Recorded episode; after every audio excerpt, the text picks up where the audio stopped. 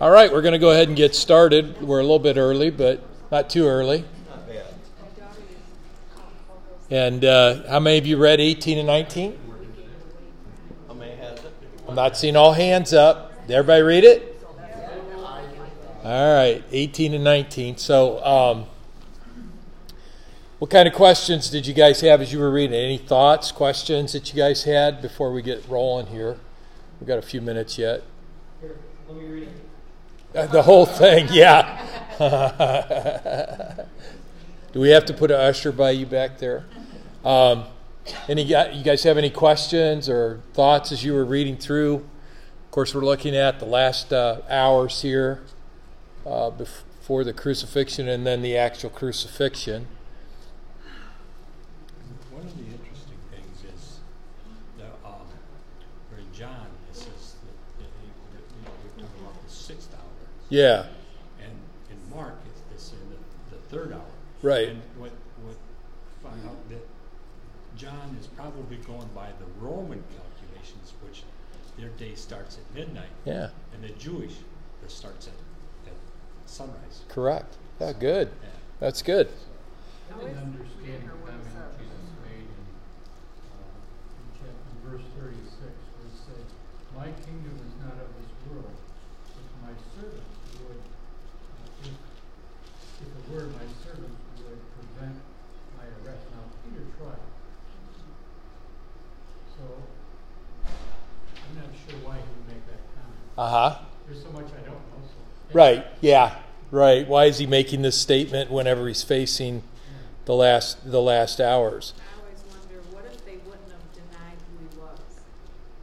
As I was reading this, you know, the ones that did that denied him, and what would have happened if they would have just, you know, would everything have come to fruition? Yeah. Right. Well, it's a good question. What do you think? I think probably it wouldn't have been fulfilled if, if they would would not have denied him. It had to be part of the story, Yeah. right? Yeah, in God's foresight, He saw that happening. They strike the shepherd and the sheep are scattered. Yeah. what was said. Yeah, exactly. And it's exactly what happened. Mm-hmm. So, going back to Dennis, your, your thought. So, one of the things that we have to keep always in our forefront as we're looking through this is that they did not kill Jesus, He laid down His life.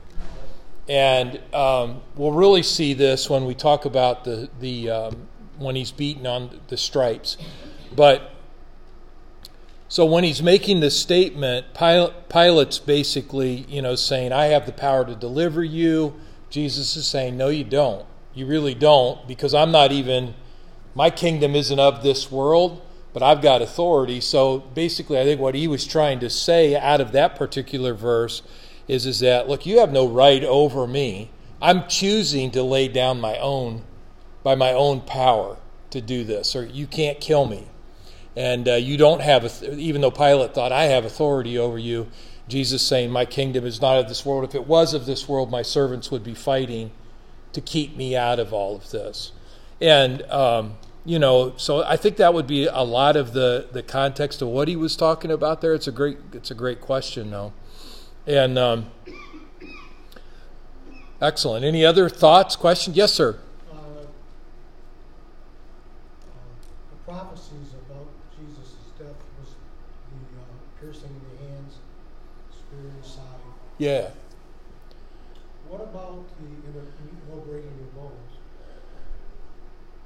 Did when pe- other people got crucified, did they get pierced, or was it just Jesus? i think well from my understanding think it was just Jesus. Yeah, from my understanding, it just depended on the attitude of the Roman soldiers. And they uh, could be very cruel. They wanted to kill him as fast as they could. Um, you know, there's some thought that he could have just been, they could have just been tied up there. Uh, there's also some thought, because we weren't there, they did all kinds of things to these guys to, to torture them, to torment them. You know, really, I mean, and it, we don't because we have the mindset of what we've seen in paintings and things, but they stripped him down. I mean, he was totally stripped down hanging on that cross. they're humiliating him as much as they can as a criminal. Um, and so, you know, I think that with that, looking at what happened to these other guys, uh, it's just hard to tell how long that they, you know, that asphyxiation hanging on that cross, the the up and down that they would do. Um, a lot of times they would do those nails in there because it would be in a place that um, they would not, it would not tear. They, it would, it wasn't really. Uh, it was done in such a place that it would keep the it would keep them hanging there. So I don't know. You know, it's a good it's a good question whether it was all of them they did that to. I know some of I know there were others in history that they did that to. Uh, he wasn't the only one that was ever pierced.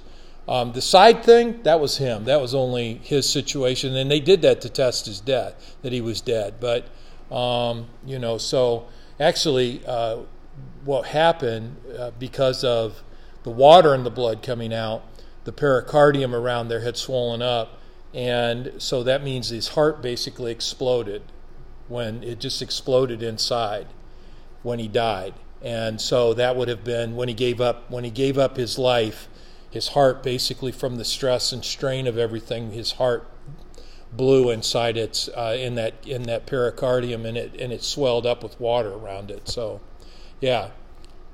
He was having congestive heart failure basically from the the pressure that was there. Good questions, guys. Good thoughts.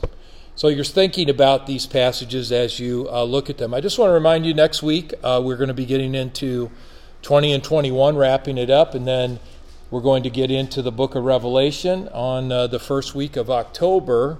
And uh, so we're going to do chapter 1. And uh, look, I just want to encourage you about this study in Revelation. We're not going to make it hard, we're going to make it real simplified, okay, going through it um, just like we've simplified everything that we've done so far. You know, so I mean, there's a lot of depth to the stuff we talk about in these meetings, but in our studies.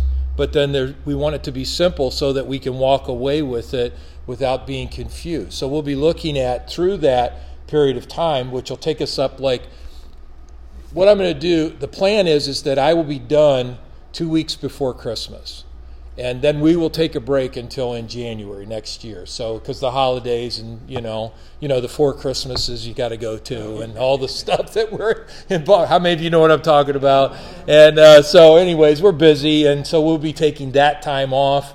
Uh, during that time, and then I'm I'm I'm really praying about what the Lord. I'm thinking about. I'm going to do a study through the prison epistles, and um, we're going to get into those um, and uh, dig in in the month of January. Uh, but it'll be probably mid January before we'll really dig into that.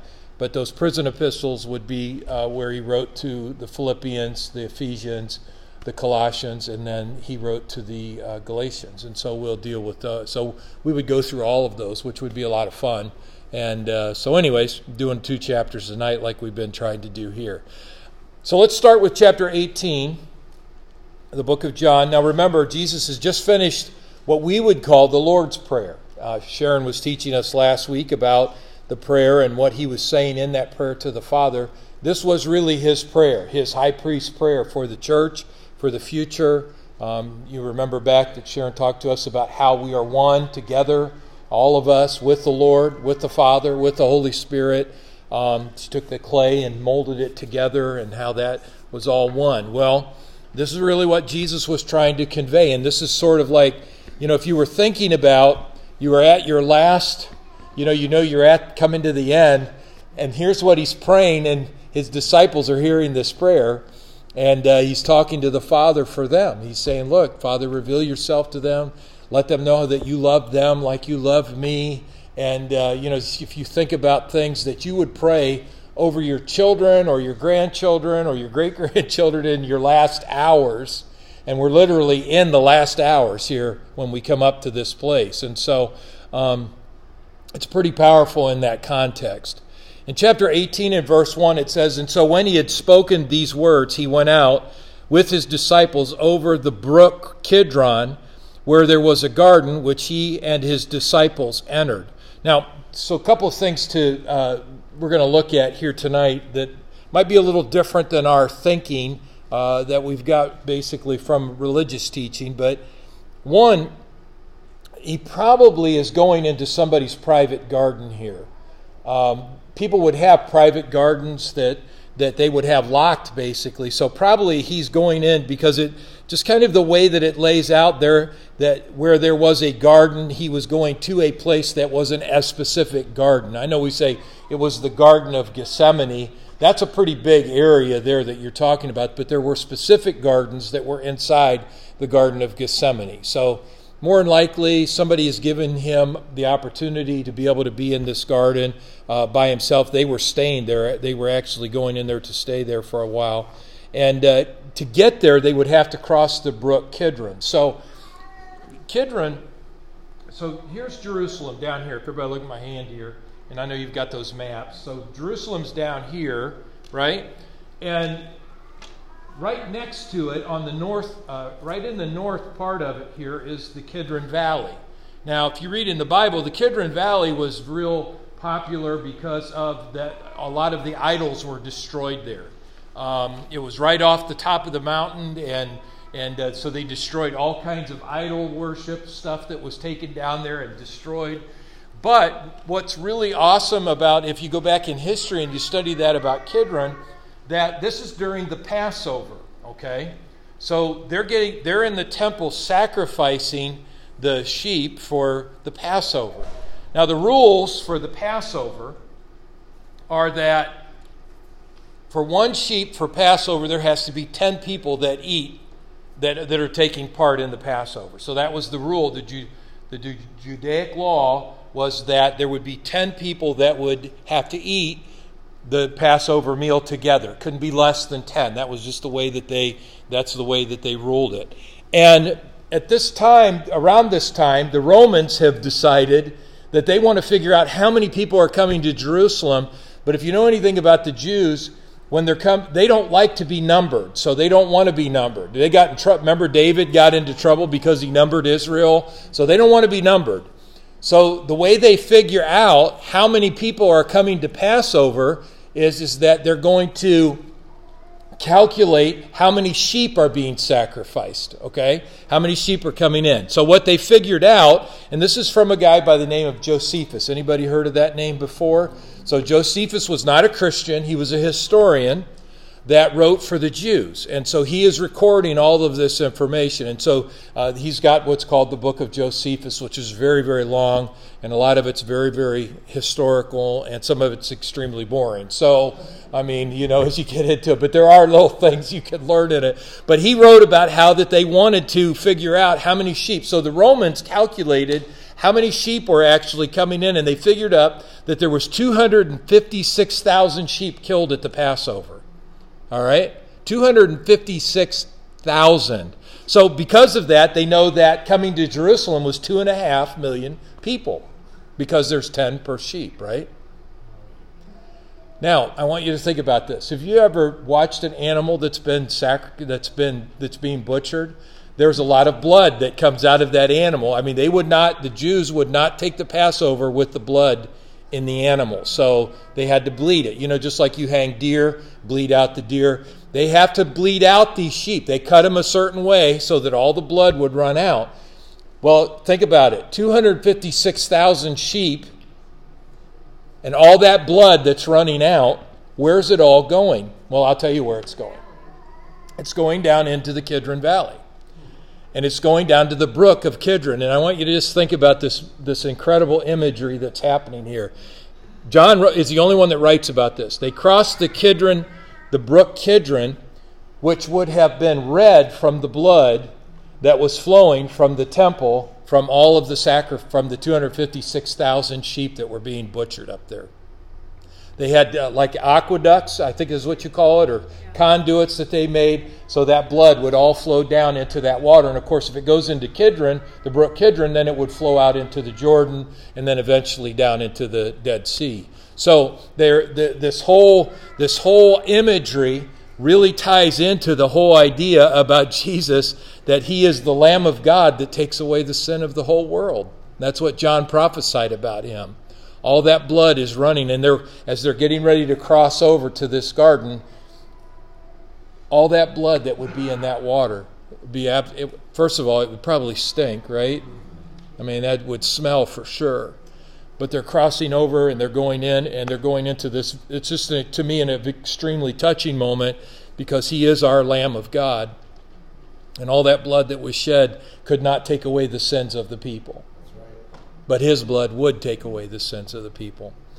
So it says that they went into this garden and his disciples entered, and Judas, who betrayed him, also knew the place, for Jesus often met there with his disciples. That's why we think it might have been a you know somebody's garden because it was a special place that they went to, so probably he had permission to be in that place.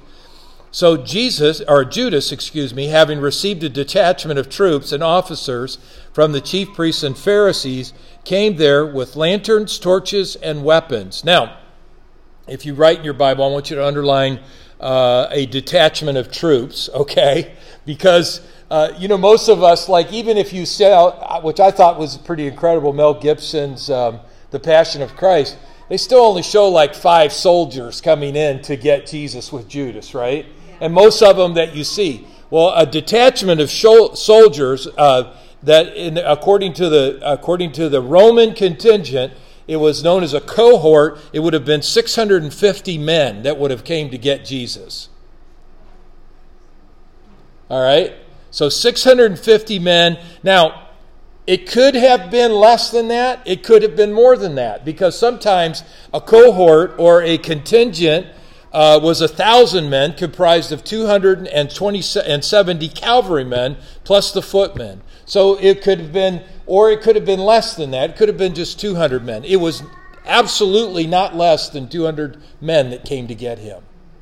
And there's and it's really interesting here because as you look at this, it says that Judas, having received a detachment of troops and officers from the chief priests and Pharisees, came there with lanterns, torches, and weapons. They're coming to fight. They're coming to do this is they're expecting a battle when they get there right so they're all ready to go in you know to go into this fight jesus therefore knowing everything that would come upon him so now he, he's already prepped he knows what's coming went forward and said to them, Whom are you seeking? And they answered him, Jesus of Nazareth. And Jesus said to them, I am he. Now, if you look at that, the word he is in italics. That is not actually in the text. So when they add italics like that, they're just trying to define the text. What he said is, I am. I am. Jehovah. I am. Yahweh. Man, I'm telling you, and here's what happened. So he says that, and as soon as he says it, um, it they back up. He, he goes, he says, I am. They drew back and they fell on the ground. Now, there are some that say that they were all slain in the spirit. I don't know if they were slain in the spirit. I don't know what happened. All I know is, is that as soon as he said, I am, they all fell on the ground. Now, if he wanted out, there was his out right there, right? I mean, that would be the time to run when you're at when these guys are on the ground. But he didn't run. He said, I am. They drew back, fell to the ground, and he asked them again, Who are you looking for? And they said, Jesus of Nazareth. Jesus answered, I have told you that I am. Therefore, so that's what did he do here? Yeah, that's three times he said, I am.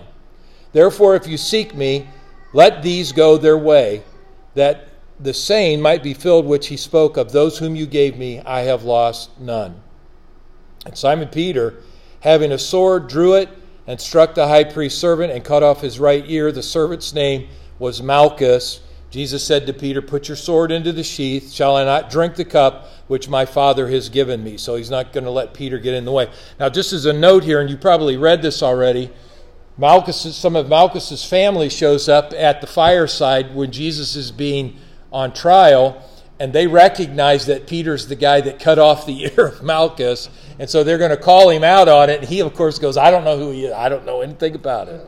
So, then the detachment of troops and the captain and the officers of the Jews arrested Jesus and bound him, and they led him away to Annas first, for he was the father in law of Caiaphas, who was high priest that year.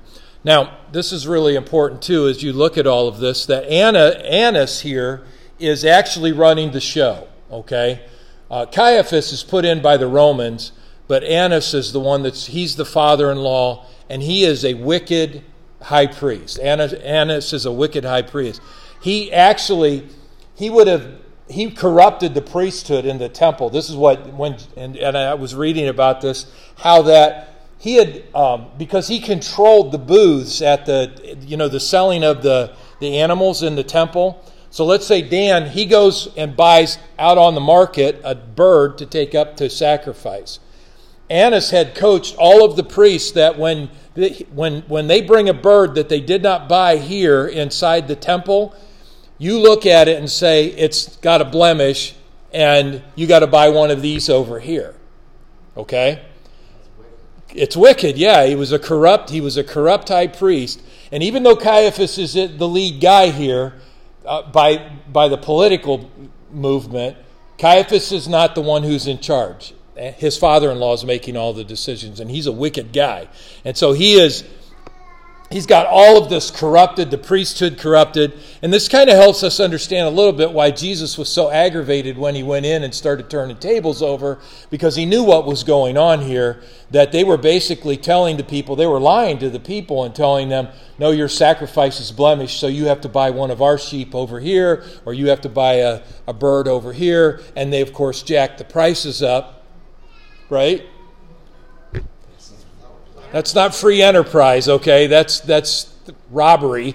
And uh, so they're thieving off of these people and uh, getting their animals from them. And so Annas is all behind this. Now, you'll remember that Caiaphas, he, we have heard him speak before here in John, where he said that it was good that one would suffer for all. Remember that? He made that statement that it, he said it would be good that one would suffer for all of the people, right? For all of the people. So Caiaphas has spoken before but he's really a puppet under his father in law, who's really running the show, who is still an extremely wicked and uh, e- an evil leader. All right. So he goes on, he says, Now it was Caiaphas, and I just mentioned this, who advised the Jews that it was expedient that one man should die for the people. So, and Simon Peter followed Jesus, and so did another disciple. Of course, that's John. John's not, John doesn't want to reference himself, so he just always is like, the one that Jesus loved, or another disciple, or this guy that I know, you know, right? He doesn't want to say it's him, but he says, and another disciple. Now, that disciple was known to the high priest and went with Jesus into the courtyard of the high priest. So, John is there. And Peter stood at the door outside, and the other disciple who was known to the high priest went out and spoke to her who kept the door, and he was able to bring Peter in. The servant girl who kept the door said to Peter, You're not also one of this man's disciples, are you? And he said, I am not. Now the servants and officers who had made a fire of coals stood there, for it was cold, and they warmed themselves, and Peter stood with them, and he warmed himself. Then the high priest then asked Jesus about his disciples and his doctrine. Jesus answered him, I spoke openly to the world. I have always taught in synagogues and in the temple where the Jews always meet, and in secret I have said nothing. Why do you ask me? Ask those who have heard me what I said to them. Indeed, they know what I said. All right, so why is this important? Because under the Jewish law, they are not allowed to question Jesus about, they're only allowed to question the witnesses. So they had like what we would have like a Fifth Amendment, okay? So that means that certain things that you can't do. So under Jewish law, the Romans would talk to, you know, would inter would talk to the would talk to the witness, but the Jews were not allowed. They had to listen to the witnesses, what the witnesses would say, and the, the they bring no wit. They later on bring witnesses, but they're questioning Jesus, and so that's why he's saying to them, "You're not. Why are you asking me? You know you're not supposed to do it. This is illegal. What you're doing. Okay." This is illegal. The way that you're doing this, I have spoke op- openly. Everybody has heard me talk. Ask those guys. You know that's the law, anyways. That's what you're supposed to do. And uh, of course, they violate all of that. You know, the whole thing was a whole. The whole thing was a sham. They they violated like all. They even brought liars in to lie um, later on. And um, but the legal thing to do here would have been to talk to the witnesses not to Jesus himself. Okay? All right. So he said, Ask them which heard me. Bring forth your witnesses. That's the legal thing to do. Those who heard me, let them tell you. All right. So they don't do it, obviously. So they, Jesus ends up, uh, the, they get upset. Verse 22 And when he had said these things, one of the officers who stood by struck Jesus with the palm of his hand, saying, Do you answer the high priest like that? And Jesus answered, If I have spoken evil, you bear witness of the evil, but if well, why did you strike me? So, you know, in reading this, without knowing that about how their law was set up, it would be hard for us because we'd be like, well, what did he say wrong? I mean, what did he really say wrong? I mean, he wasn't being sarcastic. He's actually saying, you've got to do this according to the law. And you're not doing it according to the law. So Annas sent him bound to Caiaphas, the high priest, which we do not see anything about Caiaphas in this, in John, his dealing with Jesus at this point. Some of the other gospels do mention some of it, but when Annas made his declaration, it's a done deal as far as as far as it's. Caiaphas is going to do what he's a puppet. He's going to do whatever his father-in-law says to do at this point. So now Simon Peter stood and he warmed himself. Therefore they said to him, "You're not also one of his disciples, are you?" And he denied it and said, "I am not." One of the servants of the high priest, a relative of him whose ear Peter cut off said, Did I not see you in the garden with him?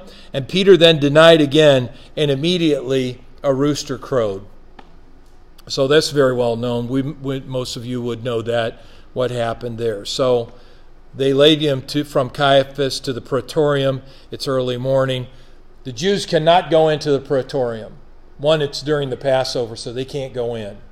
They can go to, near it, but they'd get Pilate to come out to talk to them. They will not go in there because it would defile them being with the Gentiles. And so they themselves did not go into the praetorium lest they should be defiled, but they that they might eat the Passover. Pilate then went out to them and said, What accusation do you bring against this man? And they answered and said to him, If he were not an evildoer, we would not have delivered him up to you. We would not have delivered him up to you.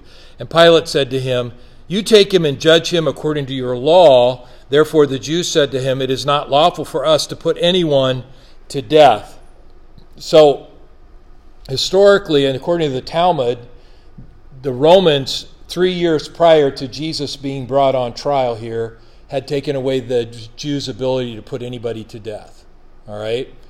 And they were, back then, they basically, they threw a fit because they felt the capital punishment, you know, that was you know, in their law, there were violations that capital punishment was the end of that law, right? So if you're a false prophet, we stone you. If you're an adulterer, we stone you. If we, uh, they took all that away. So the Roman, they're right in saying this, and this happened, and I think it's just it's because Jesus would have been stoned had they not taken that away from them, right? They wanted him dead, but they could not kill him. Roman law would not permit them to kill to kill Jesus, and so um, that had been taken away. So the right to capital punishment. So what happens? Uh, Pilate decides that he'll says, "All right, well, I'll just have him scourged then." And you know, when we think about and him being scourged and and and being beaten, um,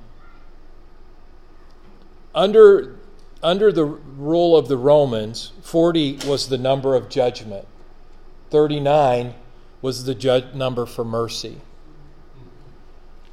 But when, we, when you think about the, cruci- the, the, the scourging, and I think this is what religion does in our thinking, the scourging that was happening was to get Jesus to confess to the sin that he had committed. That's why they beat him like they did. And that's why they beat anybody, they scourged anybody. They would continue to whip them until they would cry out and say, I did it. All right? I, I stole this. I so there's a good possibility the thieves that were there also had been beaten. But Jesus is being beaten, and you know, I, am not going to go into all the details because you most of you know about the cat of nine tails and the shards of bone and metal that were in it and that tore his body to shreds. But it was, it was them tearing his body to shreds to get him to confess. That's all. That's what that's about, all right? It wasn't just to be cruel, though it was cruel. It was that's how they got people to tell if they tortured him long enough, they would confess to anything. Now, I want you to think about how powerful this is for you and I. Isaiah 53 7 says, He was oppressed and was afflicted, yet he opened not his mouth. He was led as a lamb to the slaughter, and as a sheep before its shearers is silent, so he opened not his mouth. Why didn't he open his mouth? Because he didn't do anything, right? What could he confess to? And there were people, they would confess to stuff that they hadn't even done just to get the pain to stop, to get it over with. He confessed to nothing because there was nothing to confess to. And he endured all of that, and the, the Bible tells us, and it's so powerful um, in the book of Matthew 8 17, that it's by his stripes that, it's, that he carried away our sicknesses and he bore our diseases. And it tells us in Isaiah 53, uh, verse 5, that it's by his stripes that we are healed because he held true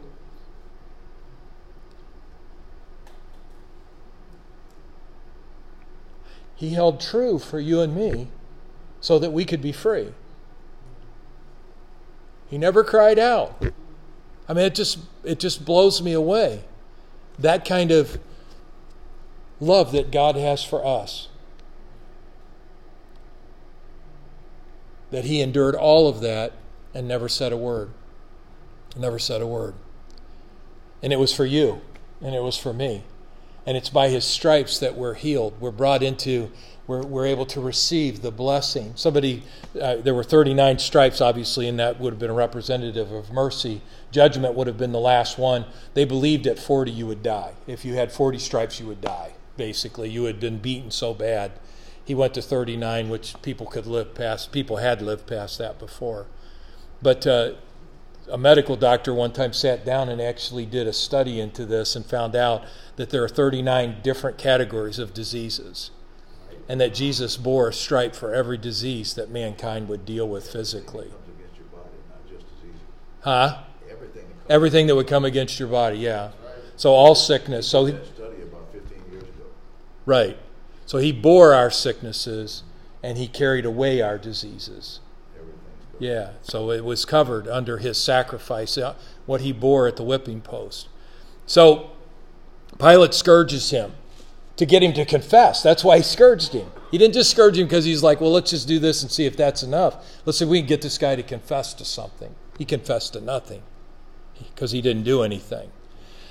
It's interesting too, you know, because the story about Barabbas is right before this. I was, you know, just highlight this.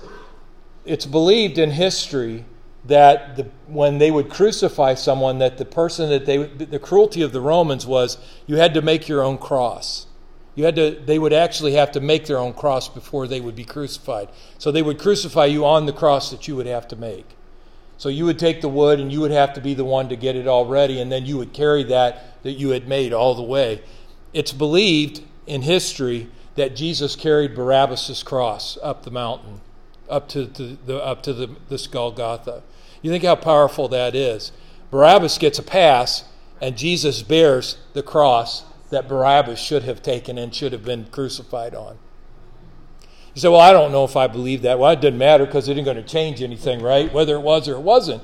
But it's pretty powerful. Somewhere that cross came from, Right. right?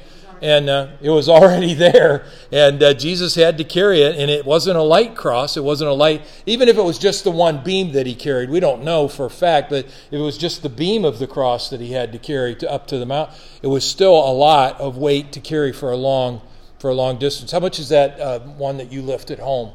That wood, uh, the heavy wood thing that you have with the handles in it.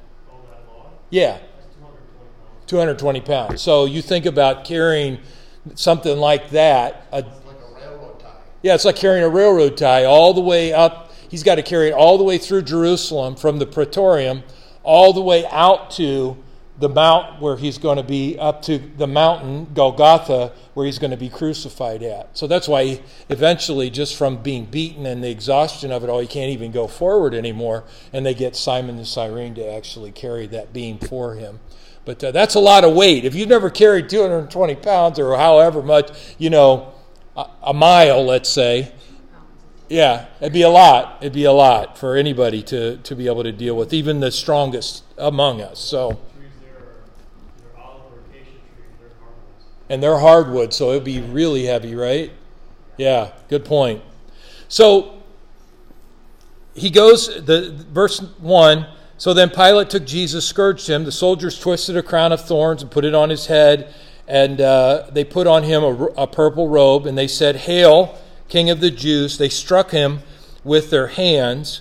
Uh, Pilate then went out again and said to them, Behold, I'm bringing him out to you, that you may know that I find no fault in him. And you know, it's interesting too. And you got to go to the couple of the other gospel accounts of this. But when he was with Caiaphas, they would actually they were beating him and uh, pulling his beard. And that what they would do, the Jews would do, is they would put a sack over top of their head, and then they would punch him inside that sack. Now you know you can take you can take more when you see it coming because you'll flinch back at it right but if you can't see it coming you're going to take the full brunt of whatever's happening and so when jesus is being punched he's got a bag over he's got a sack over his head and they're just wailing away on him and so he's pretty beat up at this point now we're over here where they're they're smacking him again i mean he's already bruised and battered so you know the bible says look, his appearance was so marred, we wouldn't recognize, he, he was unrecognizable, the beating uh, that he took. Pilate then went out again and said to them, Behold, I'm bringing him out to you, that you may know that I find no fault in him. Then Jesus came out, wearing the crown of thorns and the purple robe. And Pilate said to him, Behold the man. Therefore, when the chief priests and officers saw him, they cried out, saying, Crucify him, crucify him. And Pilate said to him, You take him and crucify him, for I find no fault in him. And the Jews answered, We have a law, and according to our law, he ought to die because he made himself the Son of God. Therefore, when Pilate heard that saying, he was more afraid, and he went again into the praetorium and said to Jesus, Where are you from? But Jesus did not answer him. And Pilate said to him, Are you not speaking to me? Do you not know that I have power to crucify you and power to release you? And Jesus answered, You could have no power at all against me unless it had been given to you from above. Therefore, the one who delivered to me to you has the greater sin. From then on, Pilate sought to release him, but the Jews cried out, saying, If you let this man go, you are not Caesar's friend. Whoever makes himself a king speaks against Caesar speaks against Caesar. Absolutely, they're manipulating the situation. And so, just kind of understanding of how this all played out, Herod was in charge in Israel when Jesus was born, right? You remember that? Herod, he was nuts, basically. And uh, demon, he had demons. His mind was totally distorted. And he had all those babies killed. Do you remember that? Because he was afraid of the Messiah coming. And and uh, when he's dying, he gives his kingdom, he splits up Jeru- uh, uh, Israel in three kingdoms, and he puts one of his sons in each of those. Well, his one son that he puts over Jerusalem, he's so greedy that he begins to tax the people at such a high level that the people cry out to Rome and say, "We want to, we want to come under your governance." All right. So Rome is not doesn't have a leader in every area. This is over this particular Jerusalem area, and so they put they put uh, Rome assigns Pilate over that area. Pilate does not live in Jerusalem; he lives in Caesarea Philippi, um, and uh, but he would have come to Jerusalem because when these feasts were going on was when the riots would break out, basically, because all the people were together. So. Um, so that's why he's there. That's why Pilate is there. That's why he is in uh, authority there. And uh, so it says that, um, where do we drop off at here? Yeah, thank you. So when Pilate therefore heard that saying, he brought Jesus out, sat down in the judgment seat in a place that is called the pavement, but in Hebrew called Gabbatha, now it was the preparation day of the Passover, and about the sixth hour, and he said to Jesus, the Jews, Behold your king. And they cried out, Away with him, away with him, crucify him. Pilate said to them, Shall I crucify your king? And the chief priests answered, We have no king but Caesar. That is an abomination right there for them to say that, okay? That is a absolute. They have submitted themselves to the Gentiles at that point, and that under their law, that would have been a total abomination for them to say that, okay? But they don't care. And Pilate's not, look, he knows what's going on here. He's not clueless to what's happening. I think he, you know, when he had Jesus scourged, he probably was hoping that he would confess to something, but he confessed to nothing. That's even making this more difficult. Verse 16, they delivered him, he delivered them to them to be crucified, and they took Jesus and they led him away. And he, bearing his cross, went out to a place called the place of a skull, which is called in Hebrew Golgotha, where they crucified him and two others with him, one on either side, and Jesus in the center.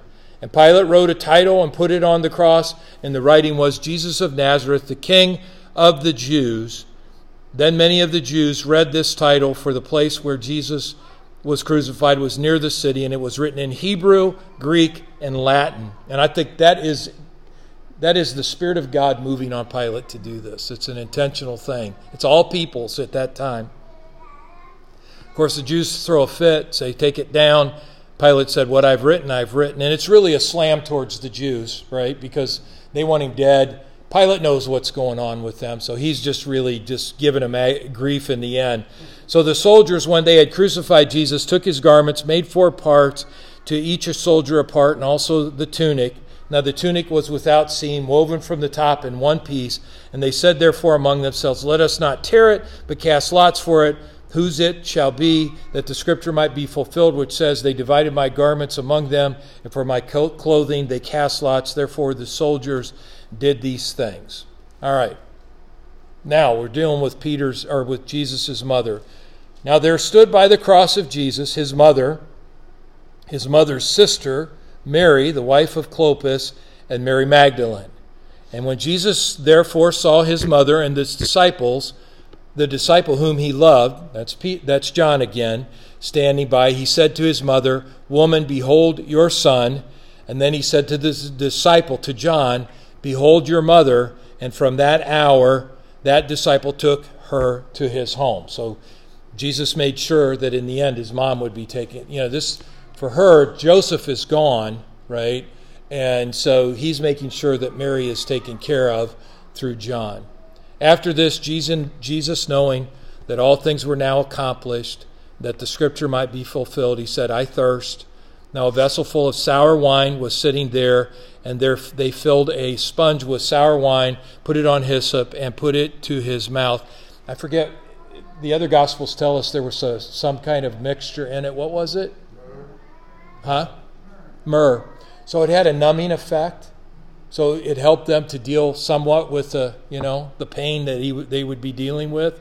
But uh, initially, Jesus refused it, and then in the end, he, they put the sour, put it up there on the hyssop, put it to his mouth, and when Jesus had received the sour wine, he said, "It is finished." And bowing his head, he gave up his spirit. Notice here, he gave up his spirit, not they killed him or he died. He did not die. He gave up his spirit. The words that are used here for finished is the Greek word teleo, meaning it is accomplished or it is all paid for. God's work is complete. Um, what Jesus did was he made a declaration before he gave up his spirit. Everything that needed to be taken care of on this side has been taken care of now. The sacrifice has been paid. The sacrifice. He has fulfilled everything. Therefore, because it was a preparation day, that the body should not be remain on the cross on the Sabbath, for that Sabbath was a high day. And uh, high day. So in the Sabbath, the high days are days that surround the Sabbath, because it could confuse you on how many days are happening here. The Sabbath. It's it's actually this is happening on a high day, which could be before the Sabbath. All right and, uh, and probably is. So that would time it out exactly right for three days and three nights. And uh, so that's the way the Jews looked at the high. It was a high day. The Jews asked Pilate that their legs might be broken and that they might be taken away. And the soldiers came, broke the legs of the first and the other who was crucified with him.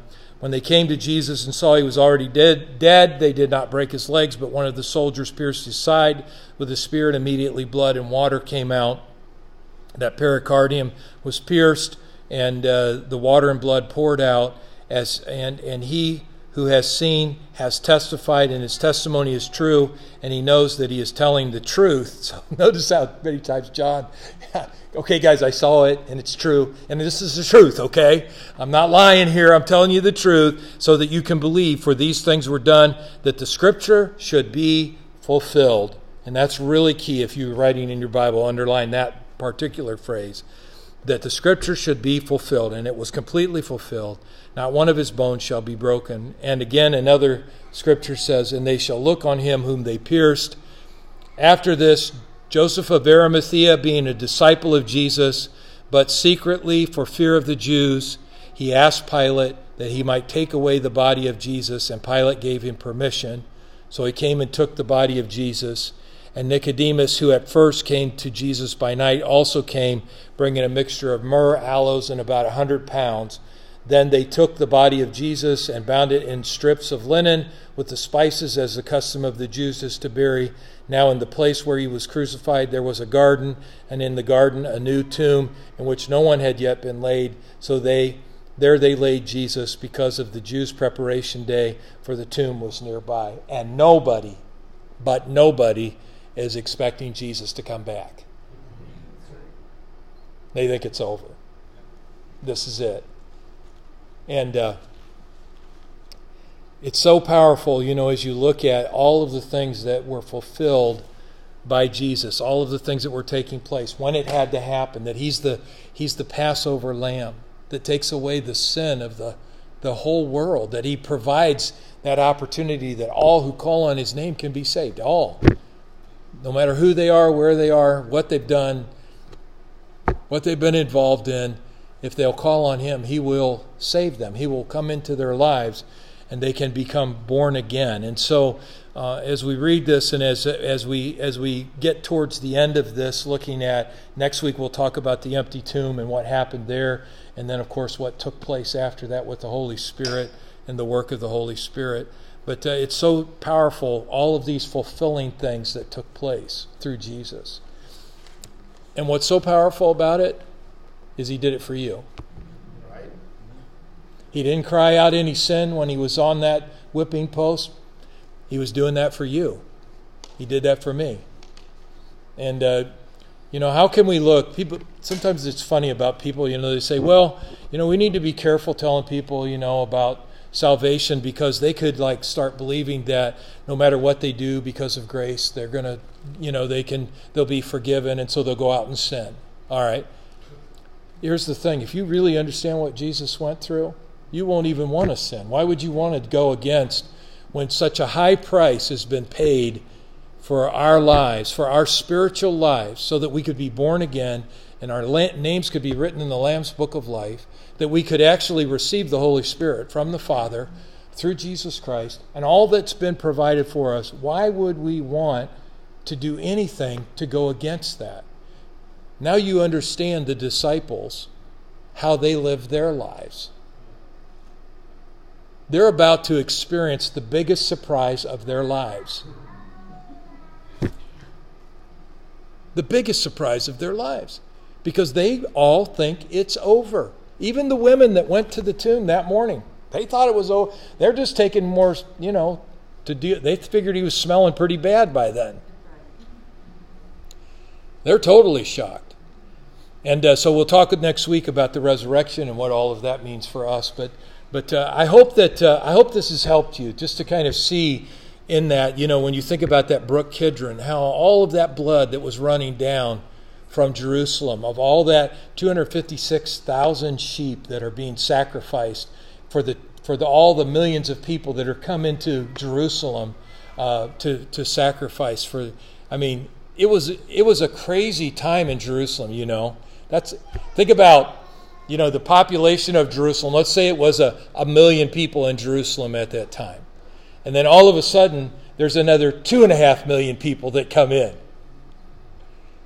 And they're staying in the streets and with their relatives and in all the rooms, and they're everywhere. People are everywhere, and they're all coming to the temple because they're all going to take of the Passover. They're going to have their Passover meals. And uh, just how powerful that is. Yes, ma'am. Did they all have the Passover at the same time? Because Jesus had celebrated Passover with the disciples, but the Jews didn't want to go to the Praetorium because they wanted to be able to celebrate Yeah. Passover. So did they do it later? So there'd be days of the Passover. There would be different parts of the celebration that they would do. That's a great question, though. Huh? It's the Feast of Unleavened Bread. Yeah, so there would have been different. Yeah, it would have been a period of time. That's why that high. That's why that can get confusing about those high days. So there was a lot more going on than just like the one meal. It would have been several types of meals that they would have had. You know, and of course the one, and which you guys probably have all heard this before, but Jesus took the cup at the table, which was the cup of Elijah, and uh, said, "This is my blood." Nobody ever drank from that. That was reserved for the. That was reserved for the for Elijah and Jesus basically let them all know that I am I'm the pro, I'm what you're looking for. And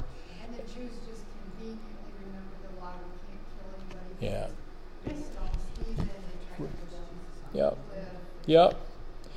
You know, and see that isn't that something? I mean, you know, if if we understand the Jewish law and the rules that they had to follow, you know, like I said, you know, in their their system, the Romans would talk to the guy. You had to defend yourself to the, in the Roman, you know. So you you presented your case basically, and that's why Pilate's questioning. The Jews, they could not do that. It was illegal for them to question the one on trial. They had to question the witness. And instead, they violate their whole law and start questioning Jesus. So he had every right to give him grief about it. You're not following your own rules, guys. They didn't care at that point, though. They're ready to kill him, right? Amen. Let's all stand up.